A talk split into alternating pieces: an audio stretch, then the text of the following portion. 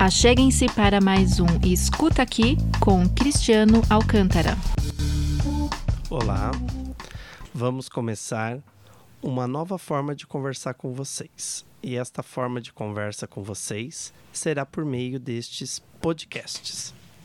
Como sabemos que vivemos numa sociedade hiperatribulada, não teria sentido pensar que todo mundo teria tempo para ouvir um podcast semanal muito grande. Então, a nossa ideia é trabalhar com mini podcasts. E o que, que nós faremos nesse mini podcast? Nós pretendemos desenvolver e apresentar muito daqueles princípios que embasam o GECOL. E olha como a, a gente começa um movimento de algo liga algo, né? Então, o que é o GECOL? Para quem ainda não sabe, nós somos um grupo de estudo e pesquisa colaborativo que é dedicado às questões do diário de bordo, especificamente. Então, a gente tenta pesquisar, a gente tenta não, né? Vamos deixar mais claro, nós pesquisamos e produzimos estudos sobre como o professor se assenhora do seu saber fazer a partir de suas escritas diárias.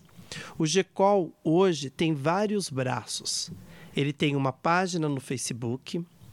Daqui a pouco teremos um site. Nós promovemos palestras, cursos e, propriamente dito, o grupo de estudo que se reúne uma vez por mês.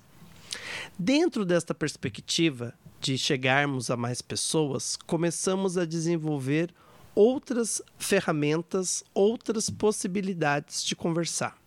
E uma delas, que a gente acredita que pode vir a dar certo, são os podcasts. Então, é embasado nesta perspectiva de chegar a mais pessoas que nós resolvemos desenvolver esta maneira de conversa com vocês. Como que funcionará? Vocês devem, quem segue a página no Facebook, deve já ter visto, nós temos uma coleção muito famosa que se chama Para Fora da Caixinha. E o Para Fora da Caixinha foi arrebatando muitos outros seguidores. Então, o nosso primeiro material será voltar a esta série para fora da caixinha e vamos comentar algumas das coisas que estavam lá escritas. E a ideia não vai ser simplesmente ler literalmente aquilo que estava postado, mas aproveitar da possibilidade desta conversa ao pé do ouvido. Me perdoem a voz de taquara rachada, mas é a única que tenho. Mas para a gente poder conversar um pouco sobre as coisas que estão lá contidas, estão lá postadas, estão lá para serem desenvolvidas.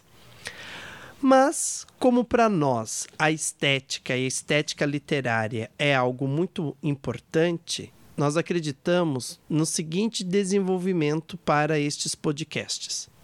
Nós sempre abriremos com um texto literário, pode ser uma poesia, pode ser o trecho de um livro, e aí a gente vai seguir quase como capítulos de novela. Então, o que nós vamos começar, a história que nós estamos pensando em começar o segundo podcast, vai ser uma história que vai se desdobrar em quatro trechos. Então, vem a história, e depois tem três possibilidades diferentes de final. Eu até brinquei com a minha equipe, se as pessoas não quiserem ouvir o resto do podcast, pelo menos vão ficar interessadas em saberem da história. Ora pode ser uma poesia, vai ser desta maneira. Seguido do texto literário, a gente vai para a temática em si. E aqui eu já antecipo um pouco para vocês. É, um dos motivos da existência do para fora da caixinha é literalmente desacomodar os pensamentos. Então, com certeza, haverá provocação, haverá certo desconforto, mas a ideia é pensar: será que é possível e viável sair do óbvio?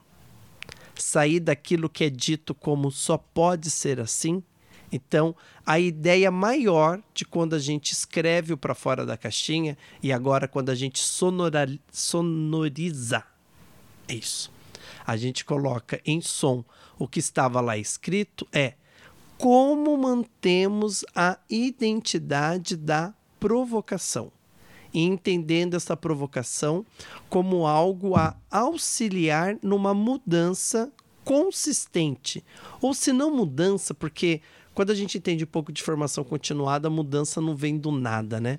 Eu diria assim, um questionamento. Isto, acho que seria ótimo se a gente já desse conta disto. Como eu questiono aquilo que eu fiz até o presente momento, como algo sempre dado, como algo sempre colocado e como que a gente vai trazendo isto para uma discussão mais aprofundada. E claro, quando a gente terminar, se tiver tempo ainda dentro dos 10 minutos depois da provocação, a gente ainda pode soltar uma pergunta, pode deixar uma indagação ou pode de deixar uma continuidade. Provavelmente as interações que vocês forem realizando nos comentários do podcast vão alimentar, além de outros podcasts, as possibilidades da gente ir ampliando desta maneira.